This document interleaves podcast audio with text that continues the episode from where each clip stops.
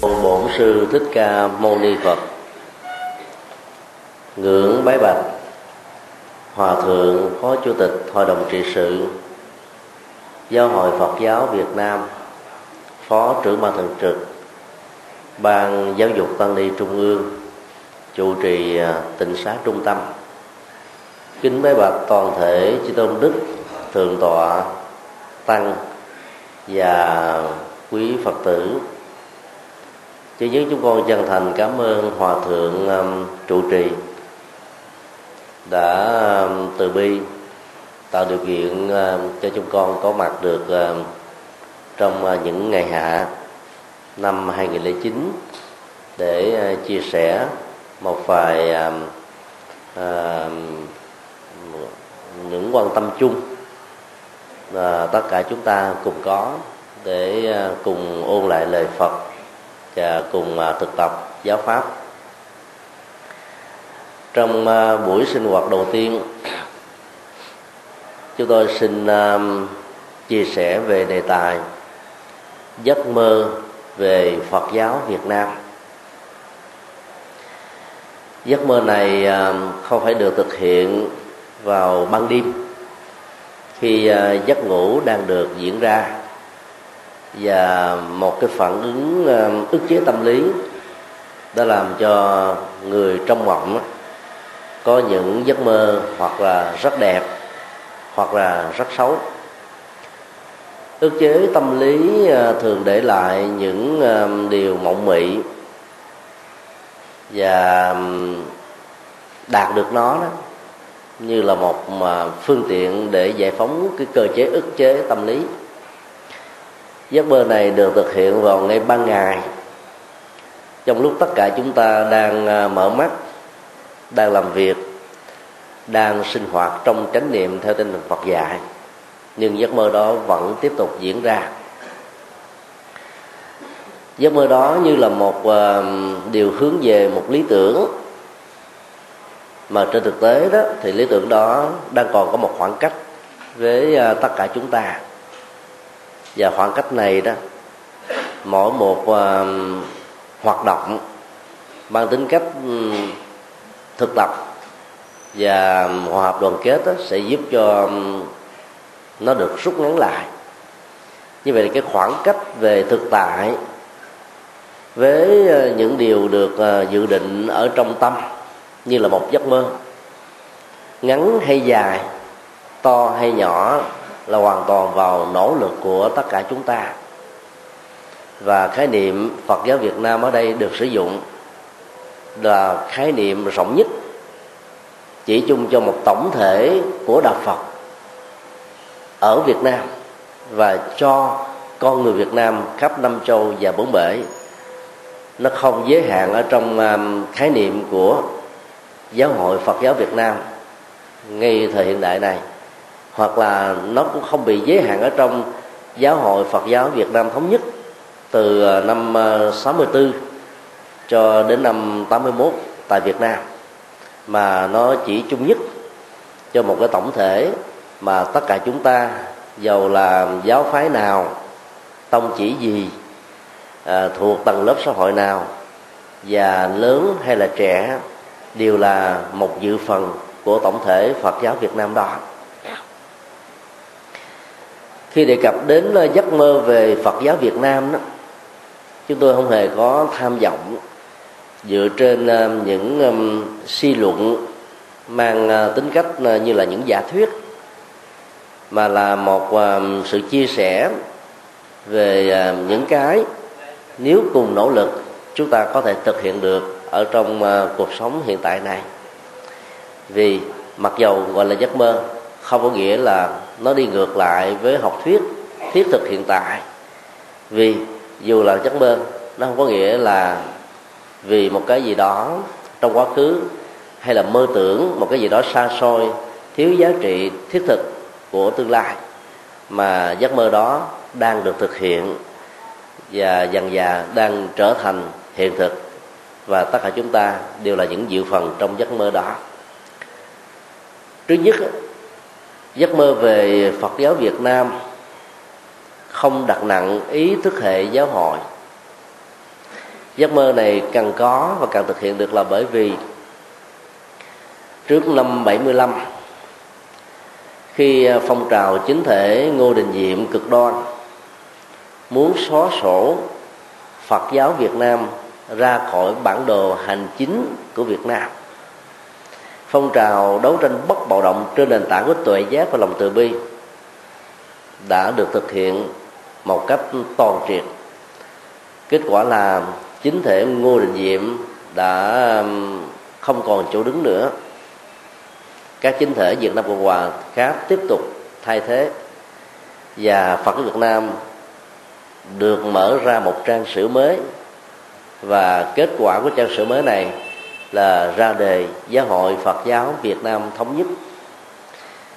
Chỉ trong vòng à, 11 năm hoạt động kể từ năm 1964 cho đến 75 giáo hội này đã đóng góp rất nhiều điều cho tổng thể đạo Phật Việt Nam. Thứ nhất là cái nỗ lực um, nối kết chính hệ phái của Phật giáo mặc dầu số đó chưa phải là tổng thể của toàn thể giáo phái Phật giáo lúc bấy giờ nhưng nó là bước thành công ban đầu. Và để đánh dấu cái bước thành công ban đầu đó, đó giáo hội Phật giáo uh, của Việt Nam đã mang tên là giáo hội Phật giáo Việt Nam thống nhất.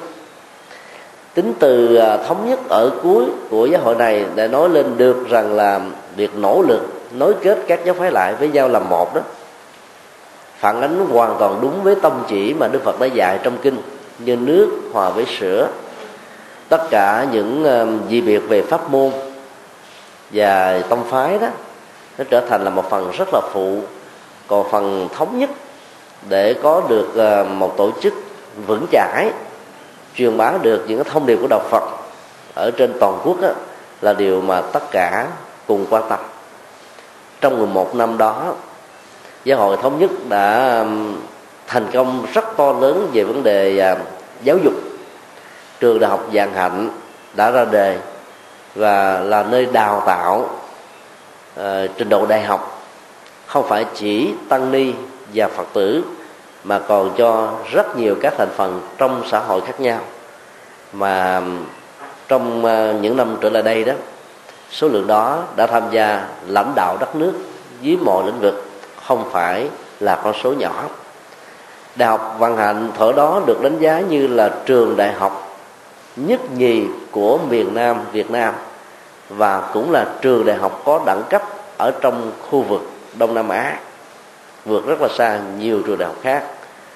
Nhưng um, vận mệnh của nó và hệ thống trường trung học bồ đề nhằm đào tạo các uh, thế hệ con em phật tử đã phải đóng cửa. Vì à, sau năm 75 á, thì các hoạt động giáo dục mà tính cách là tư thục á, không được khích lệ. Bây giờ thì hệ thống à, dân lập và tư thục đã được khích lệ trở lại. Nhưng giáo hội chúng ta đó vẫn chưa quan tâm đến những à, quan trọng của truyền thống giáo dục này. Ngoài ra thì à, giáo hội thống nhất cũng đã cơ cấu được một cái tổ chức hành chánh tương đối là vững và hoạt động trong một cách thức là không đặt nặng ý thức hệ giáo hội. Mặc dầu sự có mặt của nó vào ngay thời điểm đó đó, là để bảo vệ cái quyền bình đẳng tôn giáo và công bằng xã hội ở mức độ cao nhất mà các nhà cầm cân nảy mực của một quốc gia trong giai đoạn đó cần phải tôn trọng chứ không nên bóp méo vo tròn theo tư kiến hay là mục đích lợi ích chính trị riêng hay là mục đích lợi ích tôn giáo riêng cho bản thân chính thể của mình.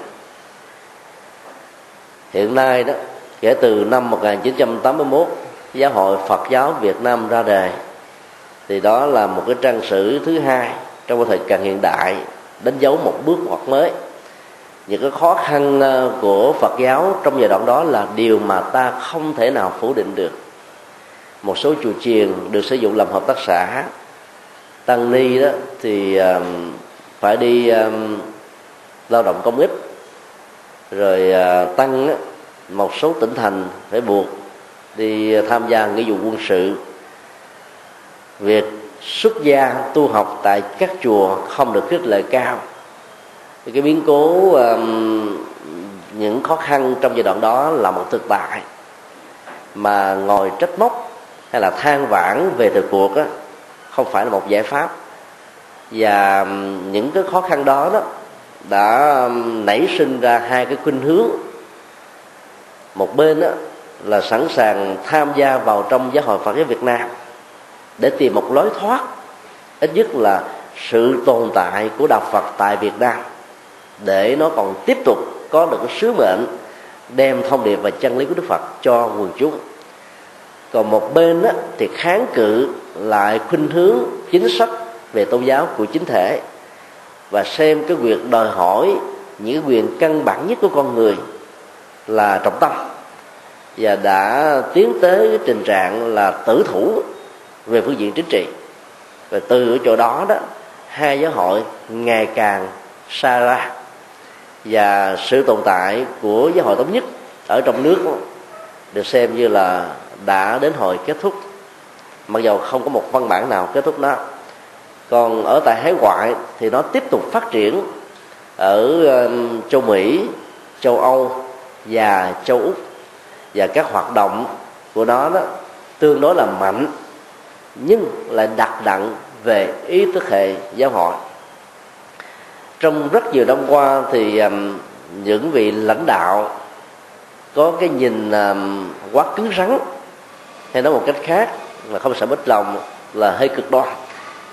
Đã tiếp tục có những ờ, nhận định, phê phán, đánh giá phần lớn các lãnh đạo của giáo hội Phật giáo Việt Nam trong nước là một công cụ của chính thể, là một cánh tay nói dài của chế độ vì đã hợp tác với hình thức này hay với hình thức khác với cái quan điểm của chính thể.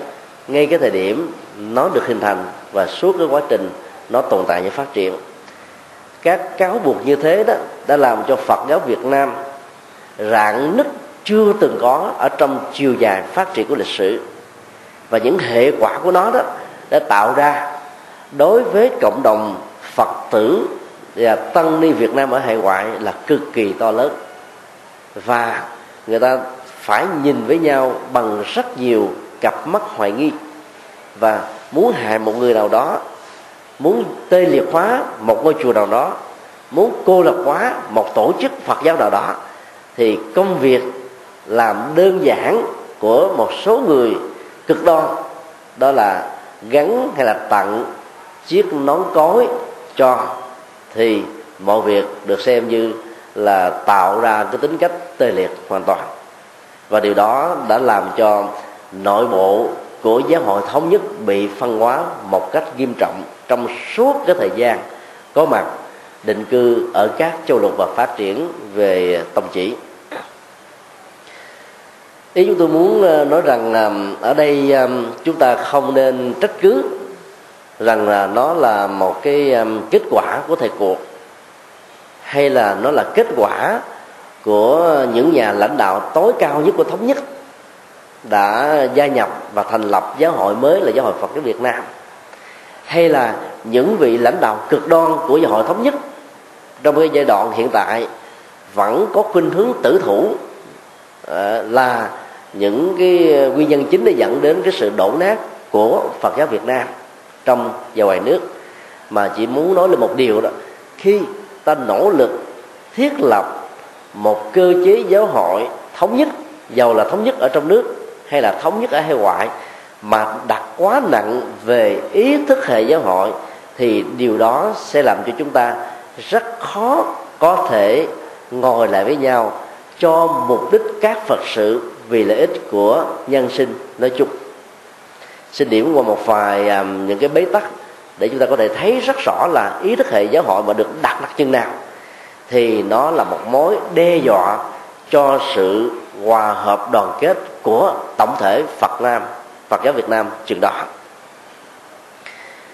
Trong thời gian um, khoảng chừng um, 10 năm trở lại đây đó thì cái việc mà cấp phát hộ chiếu cho tu sĩ Phật giáo Việt Nam tôi nói là nó có một cái hướng thuận lợi dần dần.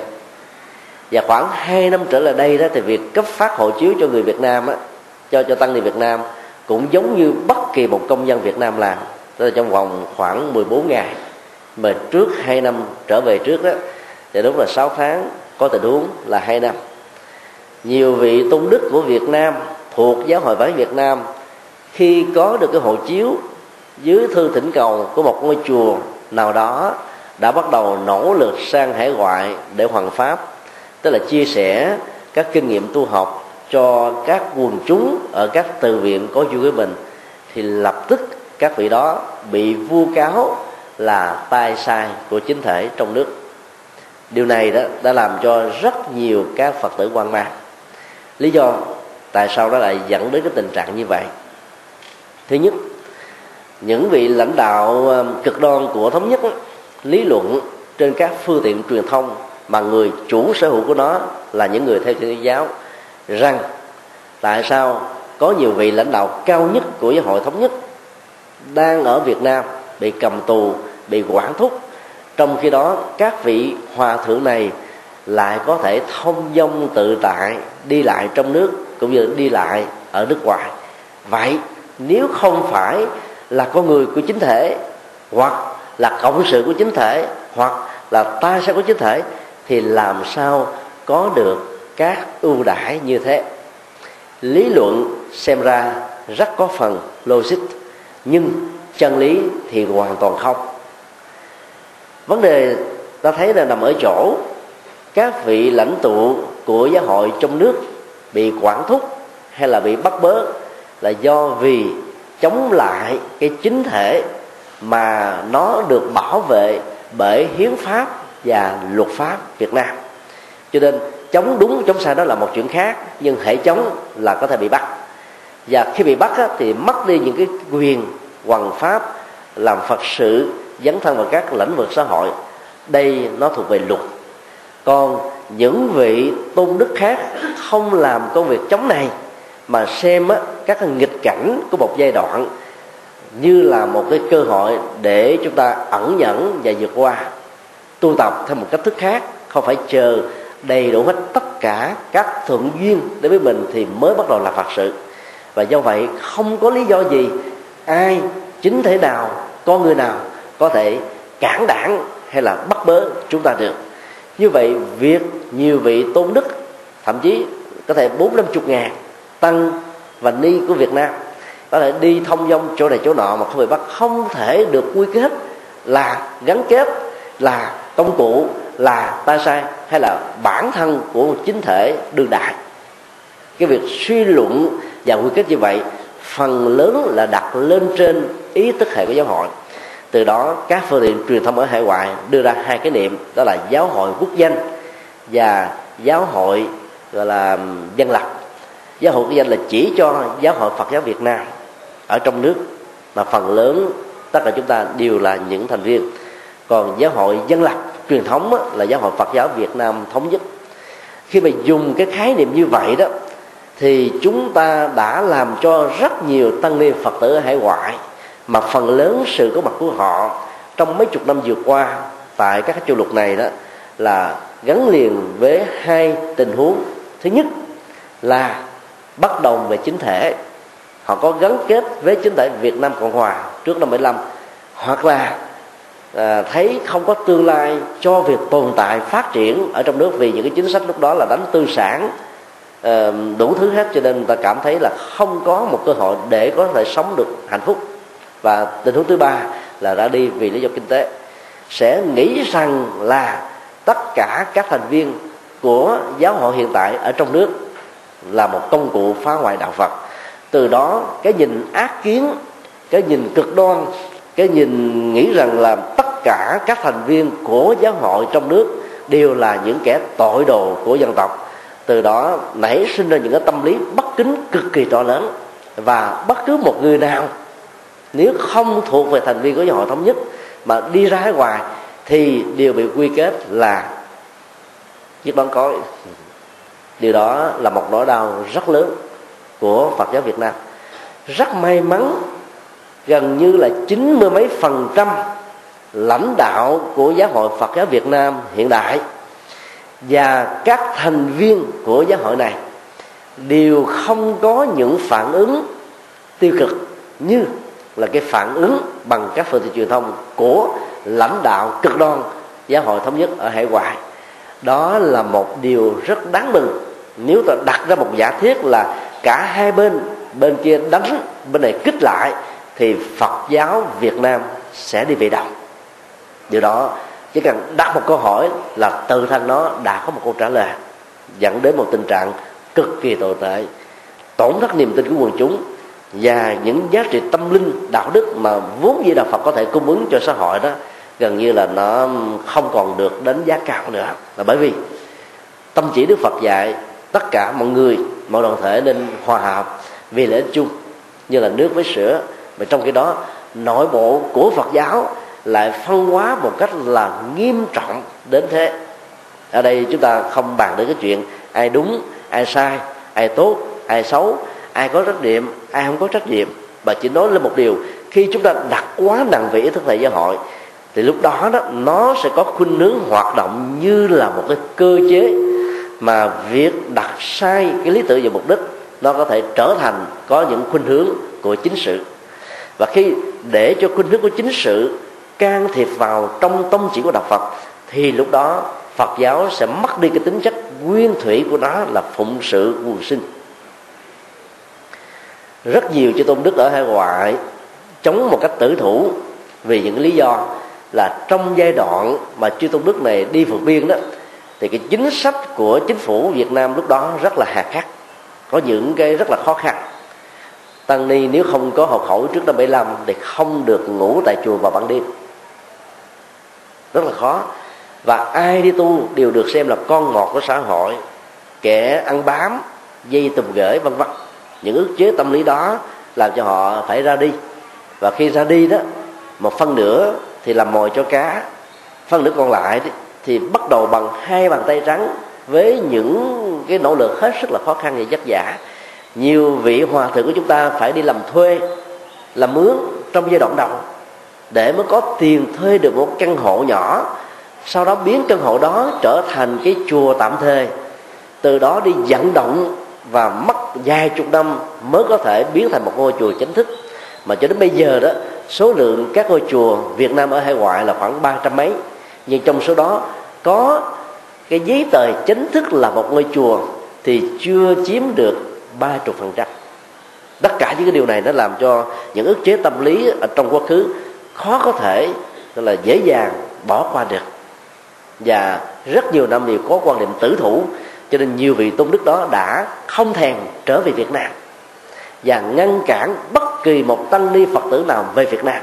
Về nếu ai làm như thế, thì đều được gọi chung là thỏa hiệp với chính thể hay là trở thành công cụ. Cánh tay nói dài của chính thể từ những cái ứng xử cực đoan như thế, nó làm dần già đó, như là dầu đã được đổ vào lửa lửa đã được cháy trên dầu dầu và lửa tương tác lẫn nhau, và cái không khí ở hải ngoại là cực kỳ nóng.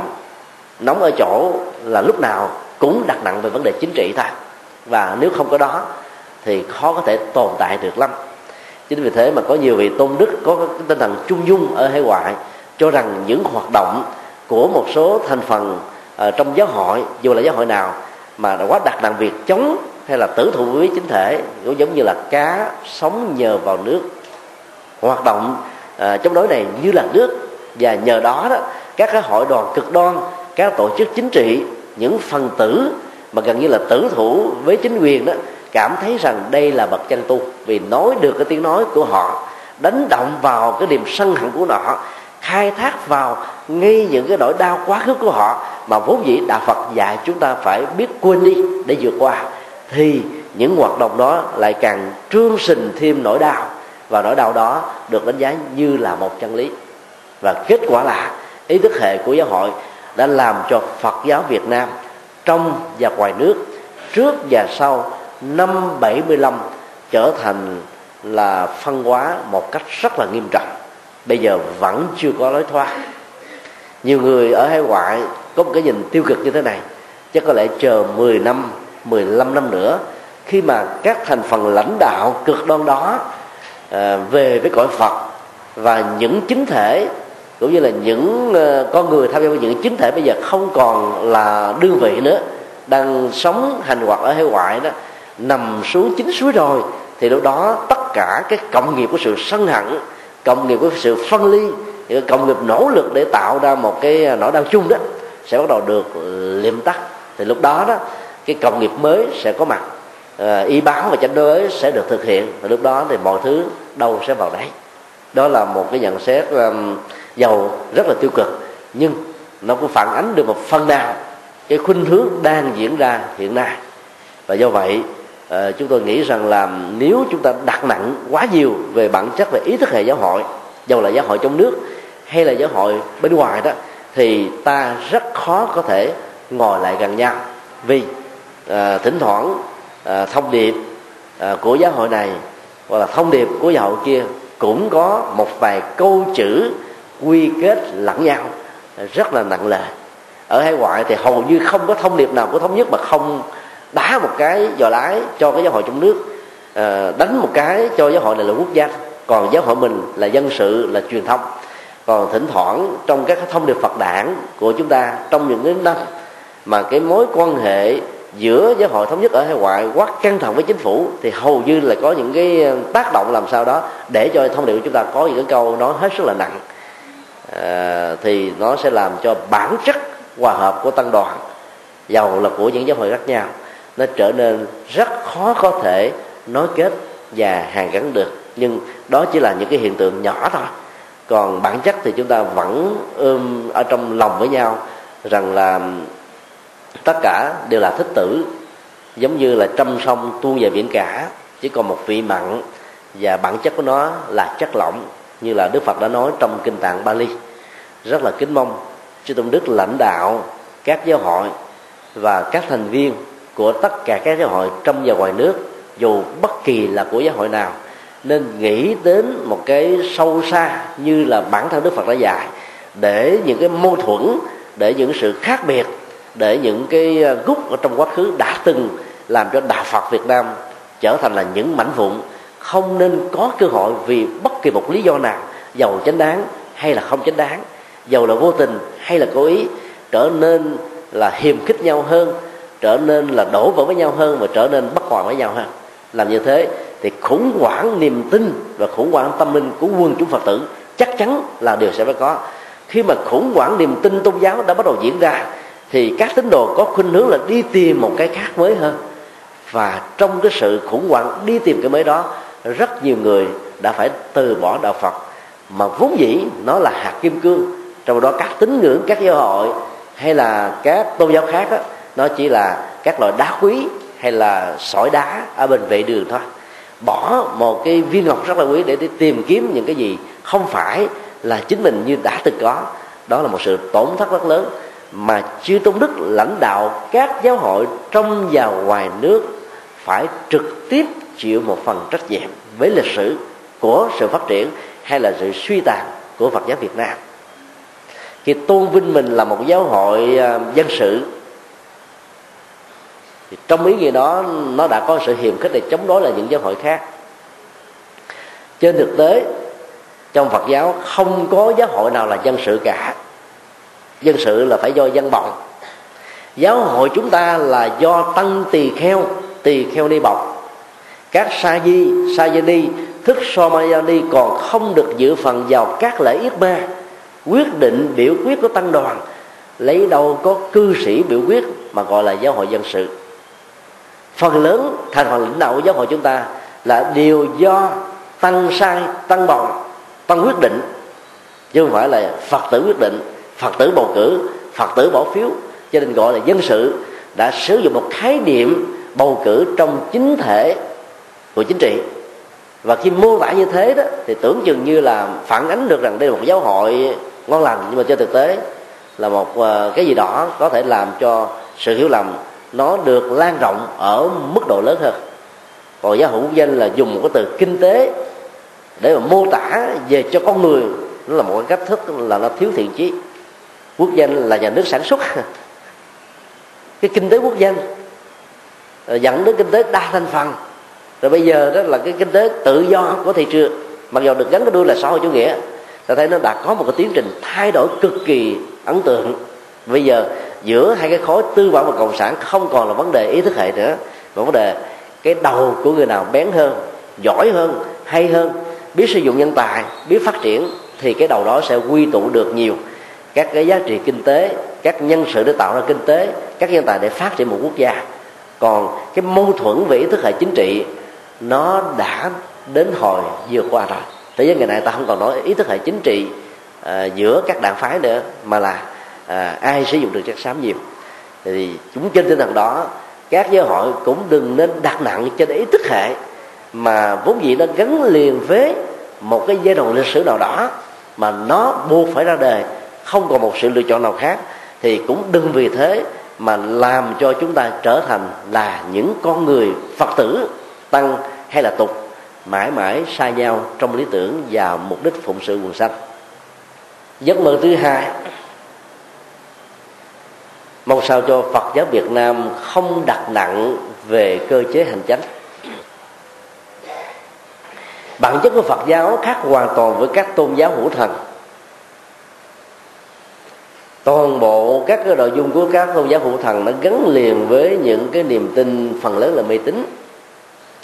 Cho rằng có một đấng sáng thế tạo như con người dạng vật.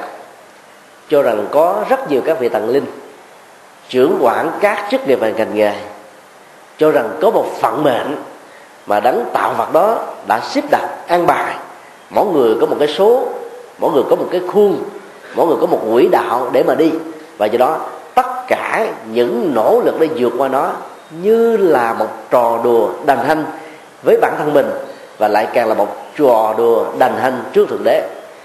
Chính từ những cái quan điểm tiêu cực mà vốn dĩ, các nhà sáng lập ra các tôn giáo đó sử dụng nó như là một chiêu bài để hỗ trợ cho sự phát triển một chính thể nào đó, hoặc là cho cái danh dự của riêng bản thân mình đã làm cho con người rơi vào sự sợ hãi của cái gọi là thưởng và phạt. Thiên tai, động đất, sóng thần, lũ lụt, hạn hán, mất mùa, bệnh dịch, chết chóc và tất cả những thất điên bác đảo trong cuộc đời, thường được lý giải rằng đó là ông trời cả giận là thần linh đang không hài lòng, cho nên mới trừng phạt, tra tấn, làm cho con người ở trên dương thế phải bị khổ đau. Và muốn vượt khỏi tất cả những điều đó, thì con đường duy nhất và đơn giản nhất là giao khoán niềm tin vào thượng đế và các thần. Thì mọi việc sẽ ổn thỏa mà thôi. Thì từ cái cái cách phân tích ở trong một cái giai đoạn lịch sử mà nơi, cũng như là cái thời điểm mà các tôn giáo này có mặt, trình độ tri thức của con người chưa được phát triển tốt. Cả cái kiến thức về khoa học, lý giải về các hiện tượng thiên nhiên nó như thế nào chưa được truyền bá và phát minh. Cho nên người ta xem nó như là những chân lý bất di bất dịch. Và do vậy đó, bản chất của các tôn giáo nhất thần hay là đa thần đều đặt trên những niềm tin mê tín khác hoàn toàn với đạo phật để duy trì một cái niềm tin mê tín đó có lệ cho thành phần lãnh đạo của các giáo hội này, thì người ta phải đặt ra một cơ chế hành chánh thật sự là quy mô và thống nhất toàn cầu. Vatican là chủ não của những hoạt động của Thiên Chúa giáo dưới cái sự hỗ trợ của đế chế La Mã toàn thế giới. Các cái hoạt động về hành chính của nó được xem là mạnh nhất trong các giáo hội nhất thần hiện nay và bao gồm luôn các giáo hội đa thần giáo. Và do vậy, rất nhiều các vị lãnh đạo của Phật giáo nói chung và Phật giáo Việt Nam nói riêng trong quá khứ, cũng như là trong hiện tại, luôn luôn có những cái mong mỏi rằng phải mà Phật giáo chúng ta có được một cơ chế hành chính vững chãi như là của Vatican, thì có lẽ Phật giáo sẽ phát triển rất mạnh. Về phương diện logic và chủ nghĩa hình thức đó là một chân lý. Về bản thân của hiện thực và bản chất của sự vận hành Phật giáo trong lúc nó được thành lập và suốt chiều dài phát triển của nó, thì điều đó là một điều mà ta cần phải cẩn trọng, duyệt xét lại. Cơ chế hành chánh không phải là cái tâm chỉ của đạo Phật. Bởi vì trước khi Đức Phật qua đời đó, tôn giả A Nan đã đặt ra một câu hỏi là có tìm một người nào đó thay thế như lai thế tôn? Để giám sát tất cả các hoạt động của tăng đoàn. Thì câu trả lời mà tất cả chư tôn đức, không ai là không nằm lòng rằng Đức Phật nói, không cần phải lập ra một người nào, không cần có một người kế thừa như lai. Hạ lấy giáo pháp làm nơi nương tựa, hạ lấy giới luật làm nơi nương tựa, không nương tựa vào bất kỳ ai, không nương tựa vào bất cứ một cái gì khác. Hãy lấy chánh pháp, sự thực tập chuyển hóa làm nơi nương tựa cho chính bản thân mình. Một số bản dịch khác thì hãy tự mình thắp bước lên mà đi, vân vân. Thì vậy là cái bản chất tông chỉ mà đức phật đã sáng lập là nó rất đúng với những gì mà ngài đã sống trong suốt 49 năm theo Bắc Tông, hay là 45 năm theo Nam Tông kể từ khi thành đạo dưới cội Bồ đề. Thì bởi vì đó là một minh triết của giải thoát mà hiểu theo cái ngôn ngữ xã hội một cách thông thường như ngày hôm nay đó là một tôn giáo hướng đến sự tự do. Mà bản chất của tự do là cái gì? Nó là là vượt thoát hết tất cả những ràng buộc của cơ chế xã hội. Nó vượt lên trên tất cả những cái tổ chức hành chánh. Nó không bị lệ thuộc vào trong bất cứ một cái thể chế gì. Và nó chỉ đi trên cái quy đạo của tâm linh là ai có thực tập chánh niệm thiết thực hiện tại hiện tại lạc trú uh, giải phóng các cái phiền não uh, làm chủ được dòng cảm xúc chuyển hóa được nhận thức và hướng tất cả các hành vi về một chiều kích tích đẹp, thì những người đó đang được gọi là những con người đang sống, đang đi trên, đang hướng về, đang hưởng được cái gọi là thế giới tự do, cái gọi là con đường giải thoát, cái gọi là thánh nhân, vân vân. Cho nên cái bản chất của đạo phật và các cái cơ chế về hành chánh của các tôn giáo khác là khác nhau như là trời và vực. Nói như thế không có nghĩa là không đồng tình với một cái cơ chế hành chánh mà tất cả chúng ta cần phải có, như năm 1964 giáo hội Phật giáo Việt Nam thống nhất đã tạo ra một cơ chế hành chánh toàn quốc mà trong lịch sử phát triển của đạo Phật, ngay cả hai giai đoạn thịnh nhất của Phật giáo Việt Nam là Lý và Trần, từ thế kỷ thứ 10 cho đến thế kỷ thứ 14 mặc dầu có rất nhiều sự thuận lợi, vẫn chưa từng làm được. Cơ chế hành chánh nó có một cái thuận lợi đó là lãnh đạo toàn quốc, lãnh đạo các tỉnh thành, lãnh đạo các quận huyện.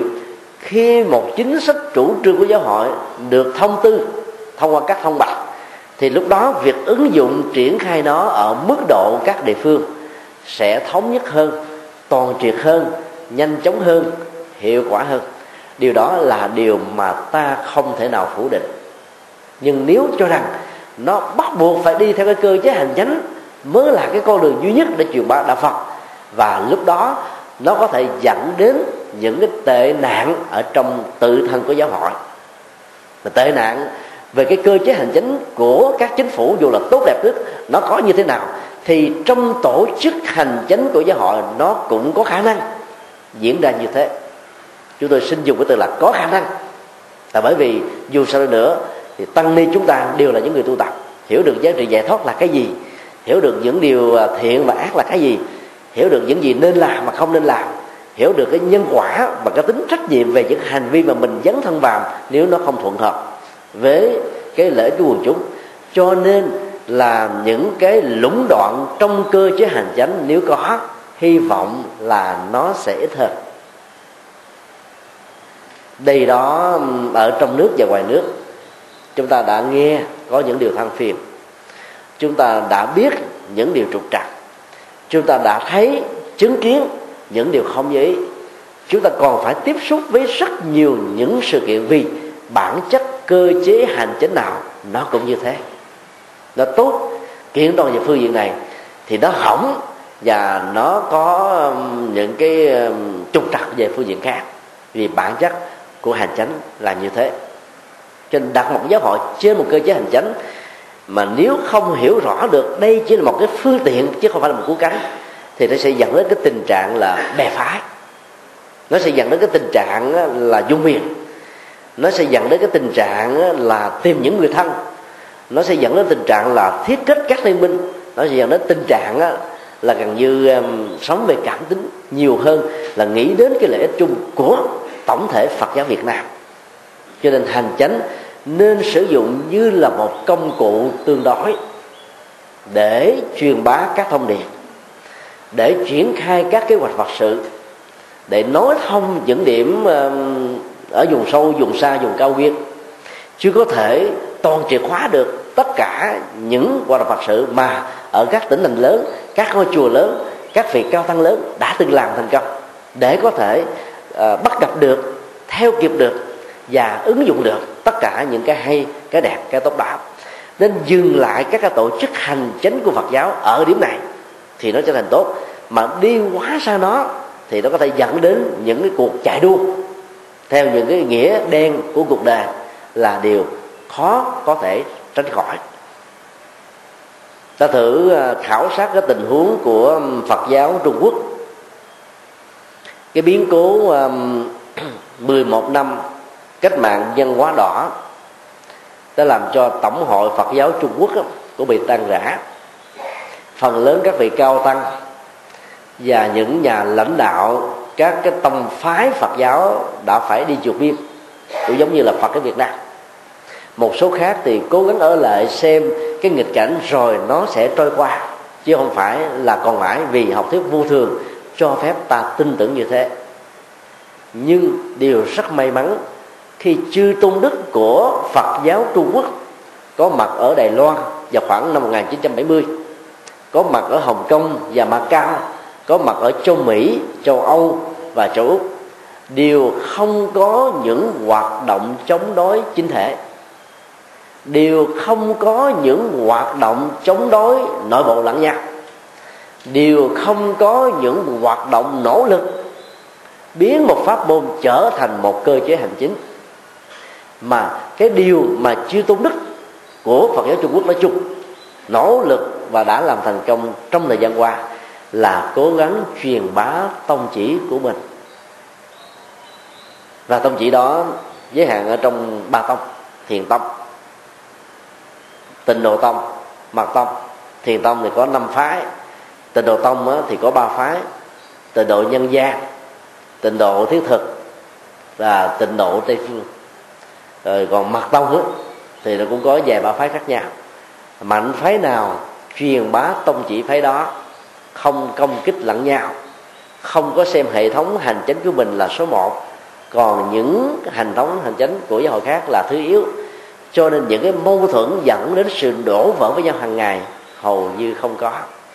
Ta không thể nào tìm thấy ở trên các phương tiện truyền thông của radio của truyền hình của tạp chí, của báo chí, vân vân, đề cập đến những mâu thuẫn như là của các giáo hội Phật giáo Việt Nam ở hải ngoại. Người ta đã kháng cự và chống đối với nhau. Phật tử của giáo hội này chống lãnh đạo của giáo hội khác. Phật tử của Phật ờ, giáo hội này chống đối Phật tử của Phật tử giáo hội khác. Lãnh đạo giáo hội này chống lãnh đạo của giáo hội khác.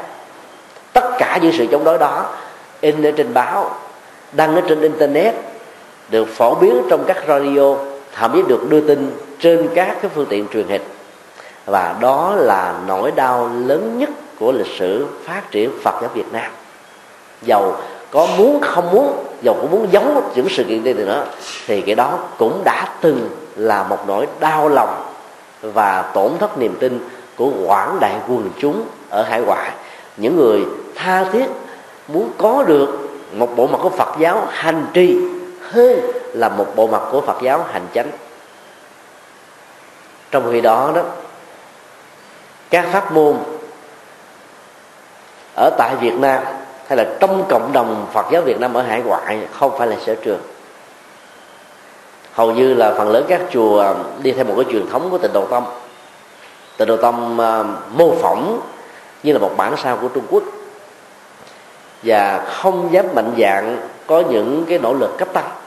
Và nếu ai đó có những nỗ lực cấp tăng thì bị quy kết rằng là muốn làm tổ muốn làm bồ tát muốn làm thánh.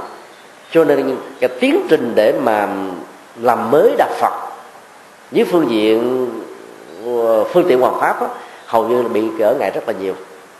Người ta đã ngộ nhận hai vấn đề lớn. Thứ nhất là việc làm mới cung cách hoàn pháp hay làm các phật sự khác hoàn toàn với cái bị cáo buộc rằng đó là thay đổi nội dung giáo pháp của đức phật. Giáo pháp của đức phật là chân lý muôn đời. Không ai có thể hơn được đức phật. Cũng không có một nhà cải cách nào có thể sánh bằng được đức phật. Và do đó đó, ta chỉ thay thế những cái cung cách hoằng pháp, ứng hợp và tiếp biến nhân hóa trong từng giai đoạn lịch sử trong từng quốc gia nơi mà đạo phật có mặt như là một thực tại tâm linh mới.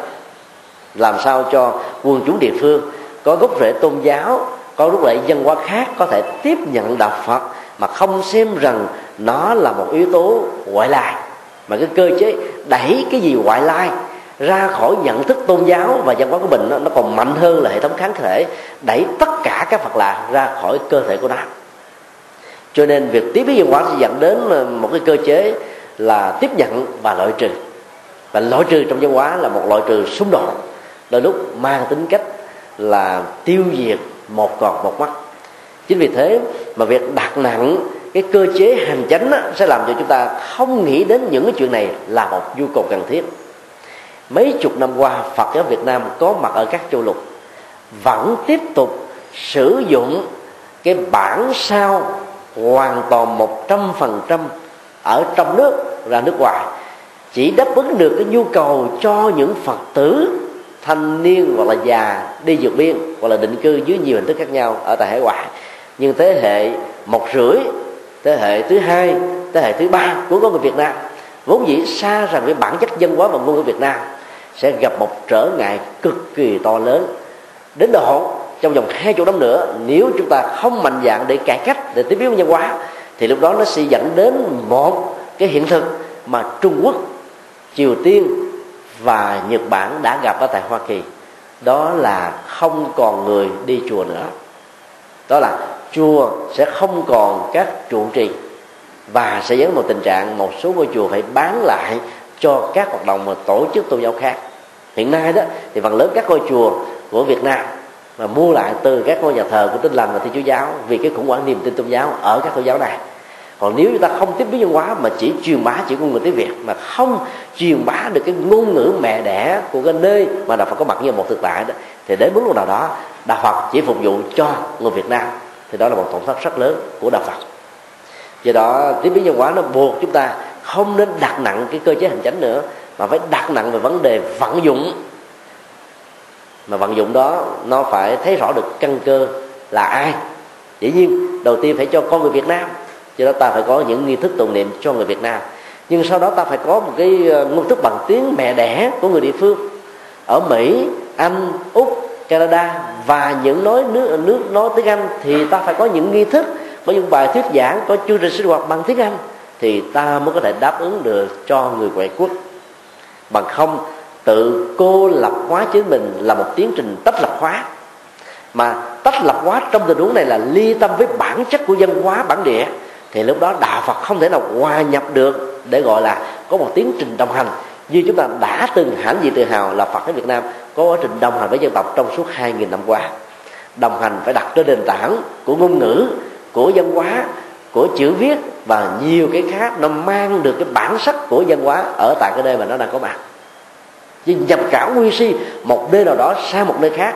Giàu cái mô hình đó có tuyệt vời cỡ nào đi nữa thì nó cũng dẫn đến những sự khập khiển khác nhau. Các giáo hội của Phật giáo Việt Nam ở hai ngoại đặt nặng về hành chánh. Cho nên đó, cái giá tự do mà nhiều người đã hướng về đó trong đó nó có luôn cái tự do là chống đối lẫn nhau. Mà nếu tự do được xem ở cái mức độ cao nhất là có thể thể hiện hết tất cả những gì mình muốn, bao gồm sự chống đối lẫn nhau mà được gọi là cái hay của tự do.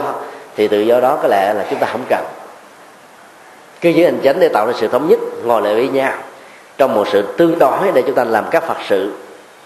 Và lấy cái sở trường của mình để đóng góp mà không thấy những cái um, cái khác biệt là một cái nỗi đe dọa cho tổng thể của Phật giáo Việt Nam. Mà như là một sự bổ sung cho nhau. Thì lúc đó đó cái tiến trình này nó sẽ làm cho chúng ta làm được rất nhiều các Phật sự tốt. Không để lại những cái ức chế tâm lý gì cho mình và nó không tạo ra bất cứ một phản ứng phụ nào. Đó là giấc mơ thứ hai.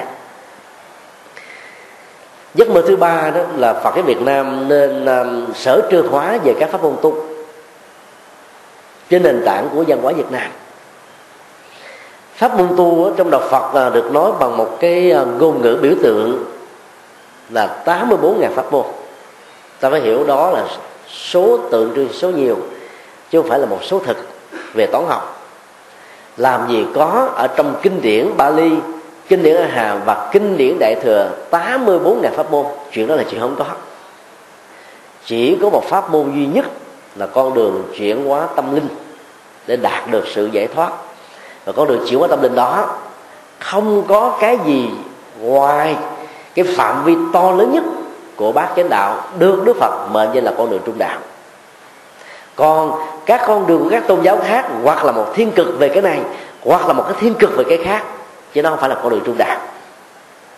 Dầu là pháp môn thiền của trung quốc sáng tạo, hay là pháp môn của nhật bản tạo ra một cái mới, hay là pháp môn của bất cứ một nước nào, không có cái gì là vượt ra khỏi bát chánh đạo cả thiền tông chỉ là một cái phần của chánh niệm và chánh định thôi. thiền tông thiền tông à, công án à, thiền tông tham thôi đầu thiền tông của quy ngưỡng dân môn tàu động lâm tế thì cũng là cái phần chánh niệm và chánh định thôi. hoặc gọi là thiền um, tri vọng thì nó cũng là một phần của chánh niệm định thức thì nó cũng là một phần nhỏ của chánh niệm mà thôi còn tịnh đô tông nó cũng là một phần của chánh niệm bởi vì tông chỉ quan trọng nhất của tịnh độ tông là nhất tâm bất loạn. Mà nhất tâm bất loạn cũng là là chánh niệm. Mặt tông có chủ trương là tam mặt tương ưng thân khẩu ý lúc nào cũng thanh tịnh hóa. Mượn thần chú với danh hiệu của các vị thần. Mượn thần chú như là một mệnh lệnh cách. Mượn thần chú như là một cái um, nghệ thuật thay thế để cho tâm mình không bị dướng dính vào các cái gì nó thuộc về trần đề thì cái đó cũng hướng đến cái điều duy nhất là chánh định thôi. Như vậy, thiền tông, tịnh độ tông mật tông là một phần triển khai về chánh niệm và chánh định dưới các con đường, các cách thức khác nhau. Và không có một tông phái nào, một pháp môn nào trong lịch sử phát triển của phật giáo có thể vượt hơn được bát chánh đạo.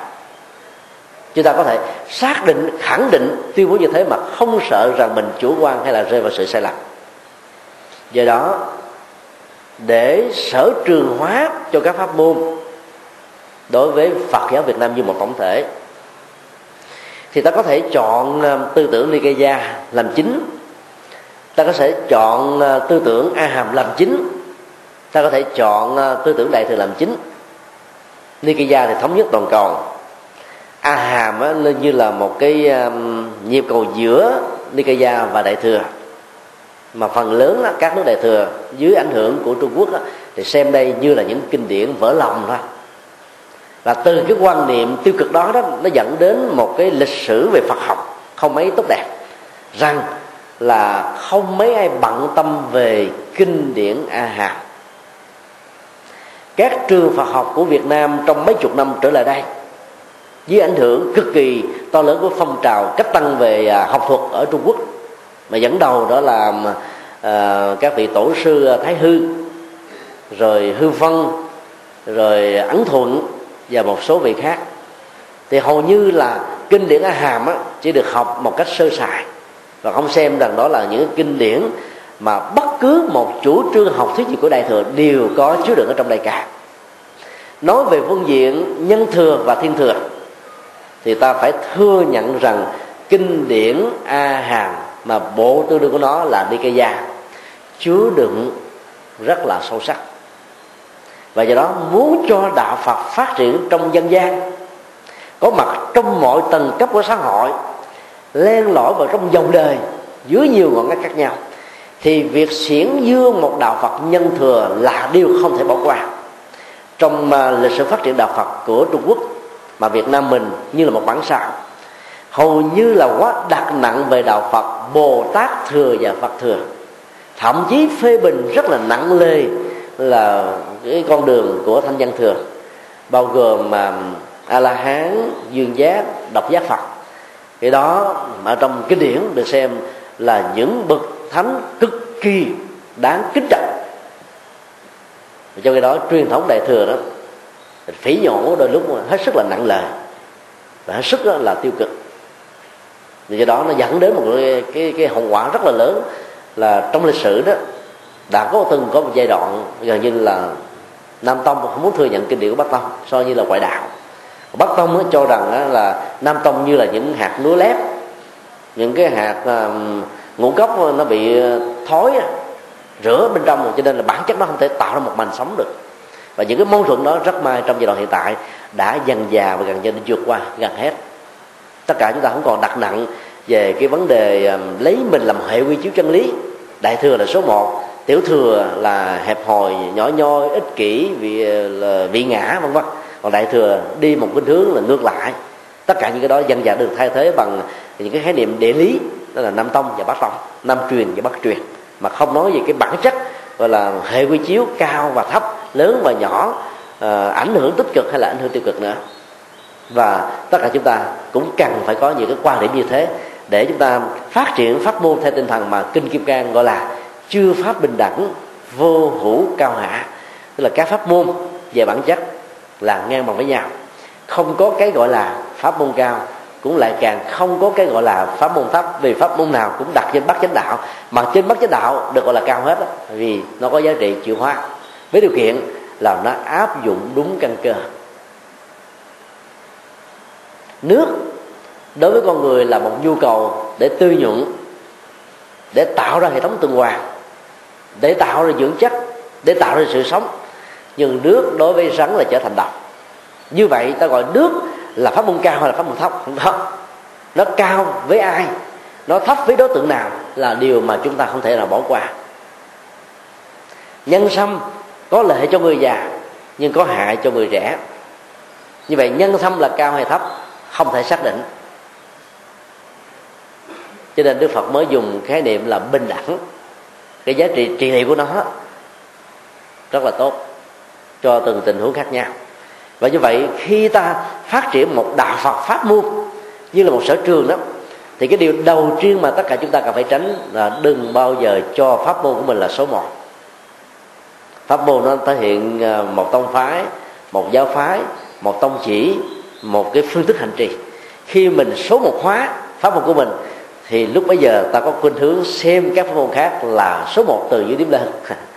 Và lúc đó, cái tôi pháp môn mình là một cái trục xây của chân lý, như là một hệ quy chiếu, thì tất cả mọi đối lập khác biệt đó, nó trở thành là xung đột dẫn đến sự loại trừ lẫn nhau mà đã từng có trong lịch sử, thông thông qua cái à, tác phẩm dị bộ tôn luân luận, cho thấy là các giáo phái, các bộ phái của Phật giáo Việt Nam đã từng đả kích với nhau bằng lời lẽ đôi lúc hết rất là nặng lời.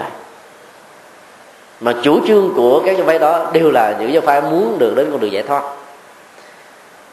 Cho nên à, đi về pháp môn thì ta phải lấy tâm chỉ phật mà chưa vẫn pháp bình đẳng vô cao hạ để ta loại trừ hết tất cả những cái khả năng có thể vì nhiệt tình quá với pháp môn của mình mà ta có thể là không đồng tình với những pháp môn khác điều thứ hai, khi ta lập tâm chỉ, tạo dựng ra một pháp môn, thiết lập ra một hệ thống giáo hội mới, chuyện đó về phương diện phật học không bị cấm đoán.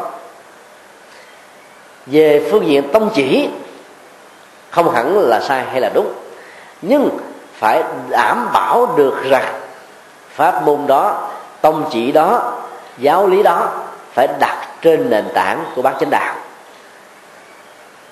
bên chánh đạo nó chia làm à, bốn nội dung chính. Theo truyền thống thì nó chia làm ba nhóm giới định và huệ. Giới thuộc về đạo đức. Định đó, nó thuộc về là cái nền tảng để phát triển được tuệ giác. Mà tuệ giác theo Phật giáo được định nghĩa là cái kiến thức ứng xử đạo đức cái kiến thức về nhân quả. Chứ còn về cái kiến thức thế gian đó, có thể phù hợp với kiến thức đạo đức như một quy luật ví dụ như kiến thức khoa học đạt được ở mức độ cao nhất. Nhưng nó chưa phải là cái kiến thức ứng xử đạo đức tại vì có rất nhiều người có kiến thức mà không có đạo đức. Hoặc là có những nhà à, bác học nhưng mà chủ trương những cái mà nó đi ngược lại với những nguyên hướng đạo đức nói chung. Hoặc là à, tôn giáo này tính gương nọ cũng có những cái chủ trương à, rất là không thuận hợp với đạo đức.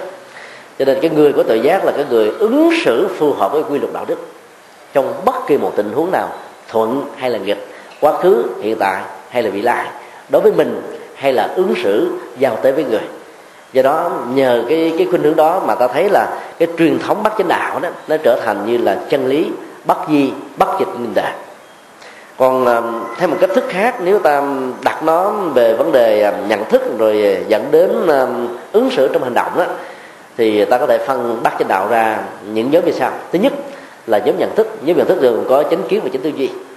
Chánh kiến là cái tầm nhìn mà thuận hợp với nhân quả, thuận hợp với đạo đức, thuận hợp với trí tuệ thuận hợp với vô thường, vô ngã, thuận hợp với tất cả những cái mà nó diễn ra như là một quy luật.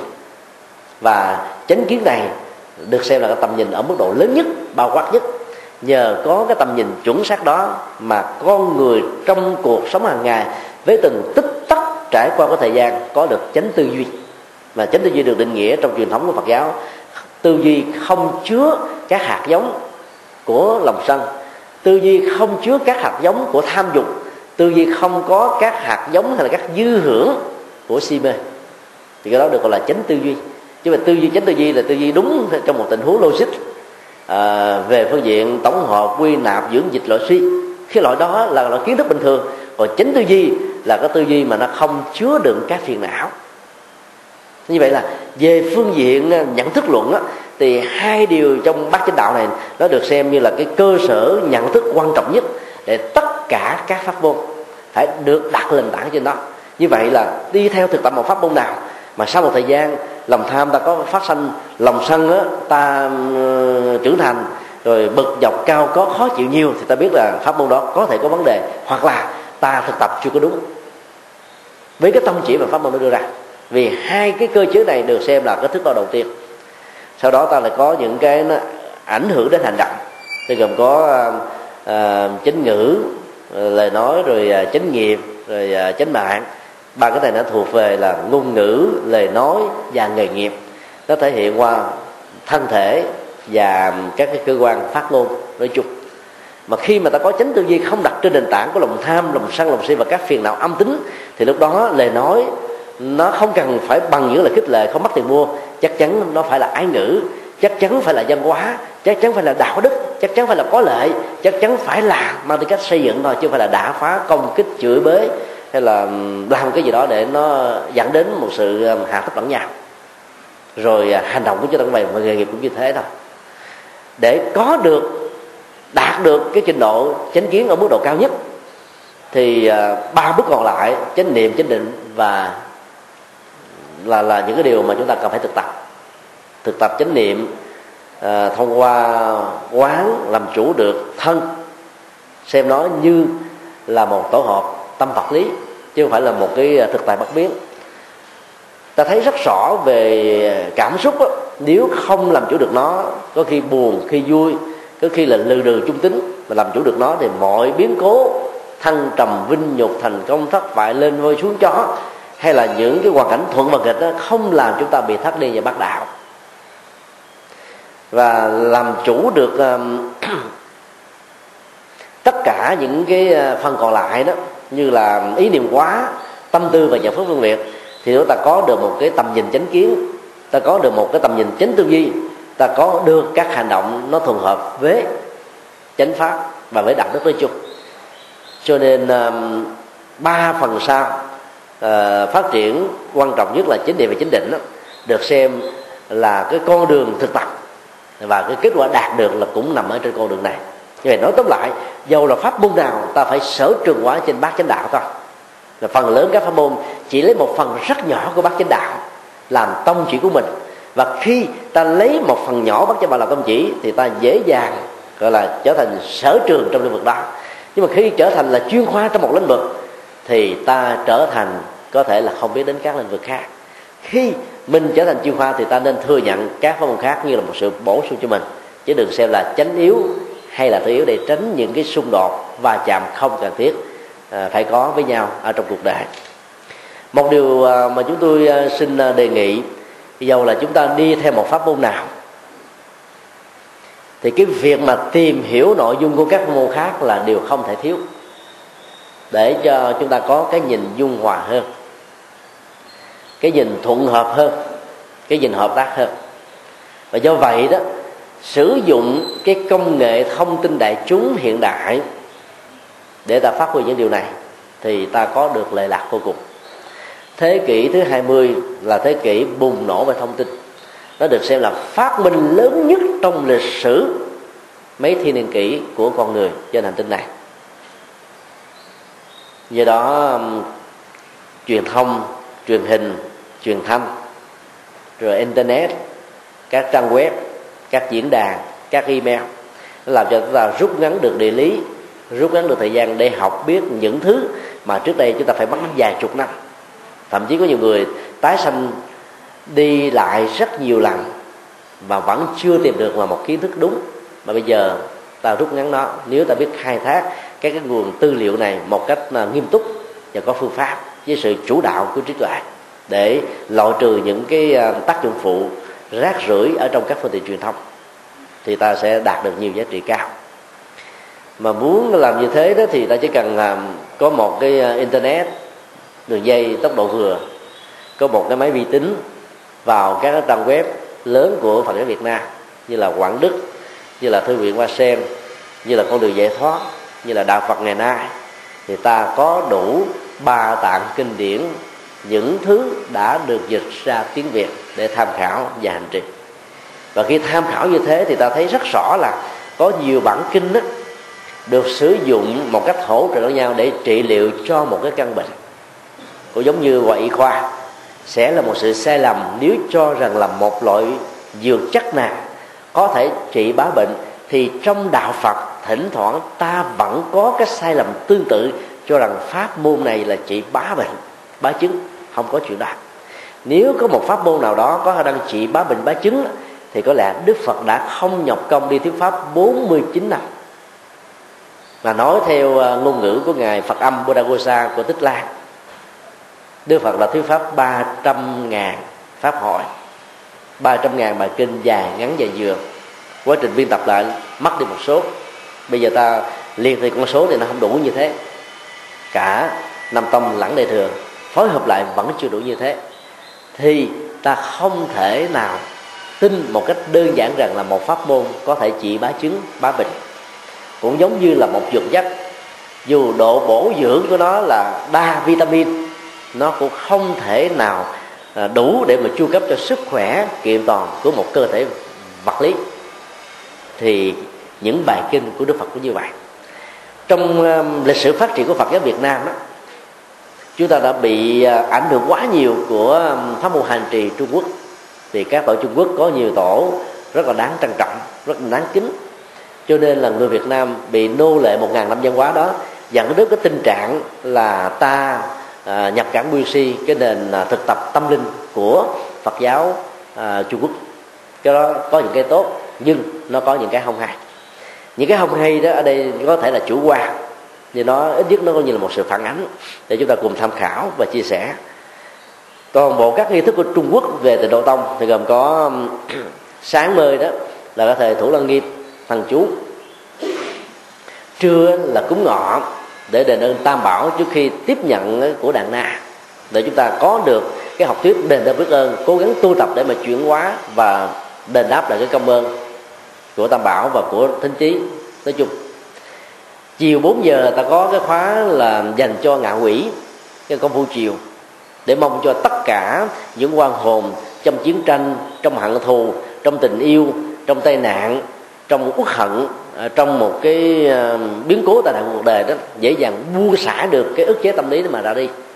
Cái khóa à, bữa tối nó gọi là cái khóa tịnh độ, thì gần như là cho bản thân của tăng ni phật tử chung ở đây đó điểm chúng tôi muốn nói là chúng ta có một nghi thức chung nghi thức tụng niệm cho người tu và tại gia gần như là không có khác.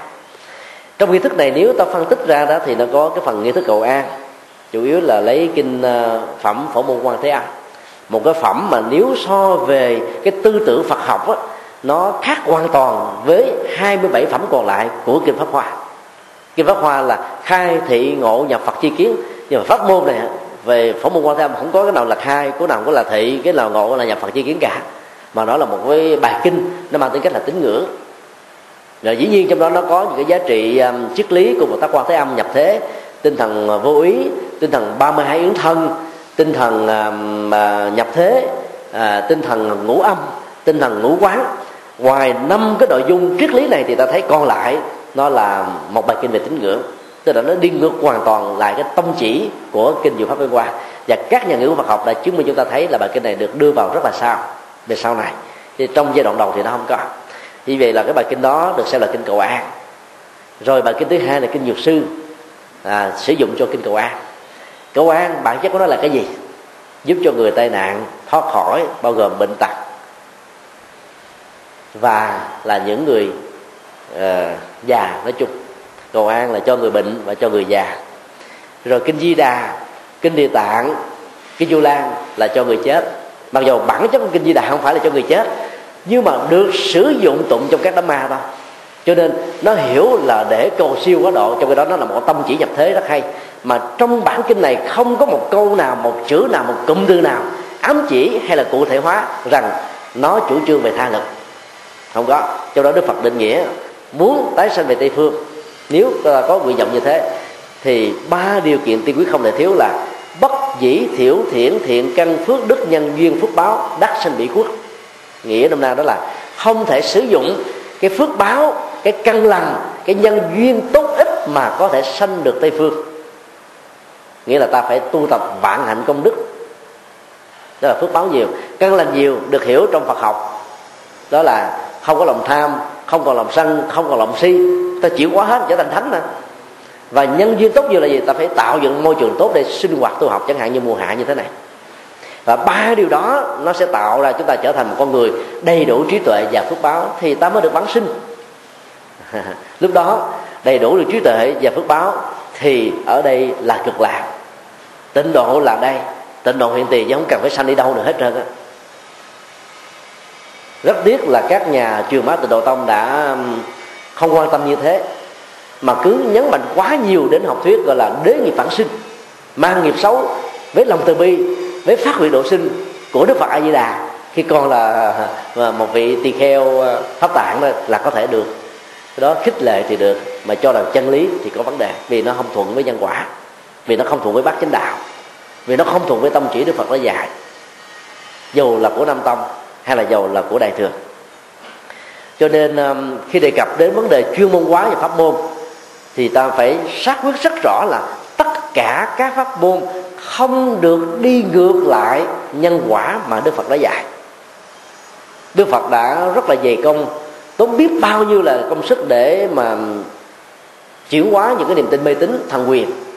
Cho rằng là gia khoán niềm tin cho thượng đế, cho các thằng là giải quyết được hết tất cả mọi khổ đau đức phật vẫn bị bệnh mà. Đức phật chết vì bệnh mà. Đức phật cũng bị người ta hãm hại mà. Đức phật cũng bị người ta vu khống mà. Chuyện đó là chuyện của cuộc đời. Miễn tâm ta bất động như là tảng đá kiên cố là được. Trong bệnh mà tâm vẫn không khổ, đó là sự khác biệt giữa người có tu và người phạm.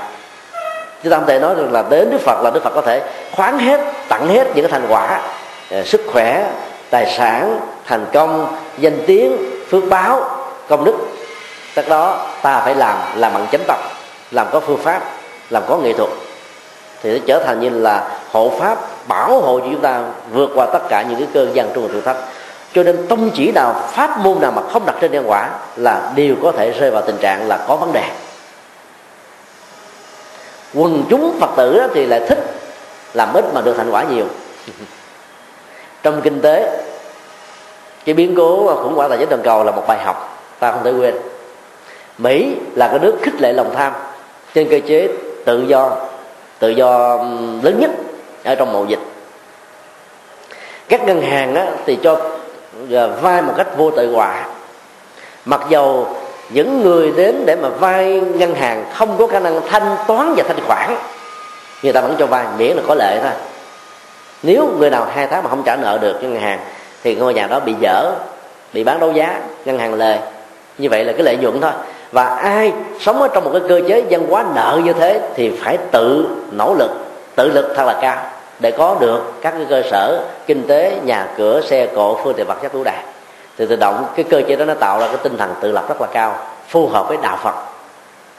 Và khi mà uh, cho vay một cách uh, vô tội vạ như vậy người ta không đủ sức để mà trả nợ nhưng mà vẫn nghĩ rằng trên ảo giác rằng tôi làm được như thế.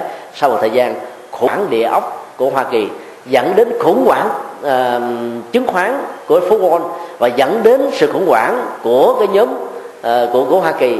Liên hệ đến cái nhóm G7 mà Hoa Kỳ đóng vai trò quan trọng. Sau đó ảnh hưởng đến nhóm G8 và ảnh hưởng đến G20 mà G20 chiếm 85% tổng số kinh tế của toàn cầu. Và bản chất của sự khủng hoảng tài chính này đặt trên nền tảng của lòng tham đó. Lòng tham. Và liên kế với cái lòng tham đó là lòng si thôi nghĩ rằng mình có thể giải quyết được mà trên thực tế thì không? Cho nên um, uh, khích lệ vào cái việc mà nỗ lực tu tập ít mà có thành quả nhiều đó nó là một cái sự khích lệ về lòng tham. Nhiều phật tử cứ nghe người ta hứa hẹn chỉ cần tới đây truyền tâm ấn là mọi khổ đau sẽ hết. Chạy theo ào ào bỏ cha bỏ mẹ bỏ một người tờ phật thờ một người nào đó không ra chi hết. Đó là bởi vì chạy theo lòng tham nó sẽ bị khủng hoảng, còn gấp trăm lần khủng hoảng tài chính vừa qua đấy. Thứ nhất là bắt hiếu. Thứ hai là bắt nhân thứ ba là bắt nghĩa. Thứ tư đủ thứ hết trơn dần dần và dần dần. cho nên đừng nghe hứa hẹn nhiều mà tưởng ngon đâu. Ta đến với pháp môn nào mà nó có phần khổ luyện, thì ta tin tưởng pháp môn đó là nghiêm túc đấy. Tu tập đàng hoàng thời khóa đàng hoàng, có hướng dẫn, có hành trì chuyển hóa có những cái nghệ thuật để bỏ lòng tham, lòng sân, lòng si thì mới có kết quả. Còn nói mà tới chỗ nào chỉ cần làm một cái đơn giản là có thành quả. Mọi thứ hết thì ta coi chừng là tiền mất tật ma cỡ như trình độ tâm linh của đức phật mà phải mất đến 6 năm mới trở thành giác ngộ. Có nhiều người cứ nghĩ đơn giản là tới truyền tâm mắng là giác ngộ tức khắc liền. Đó là nó khoét hết, nó sáo rộng hết, không có. Thì đây là ba điểm à, chúng tôi xin à, được chia sẻ như là một phần à, của giấc mơ về Phật giáo Việt Nam. Và rất mong sao giấc mơ đó trở thành là một hiện thực chứ còn không nó trở thành là cầu bắt đắc khổ à, kính chúc chư tôn đức được an lành trong các phật sự và thành công trong uh, việc uh, chuyển hóa cũng như là quá độ nói chung. Nam mô quan hệ tạng bồ tát ma ha tát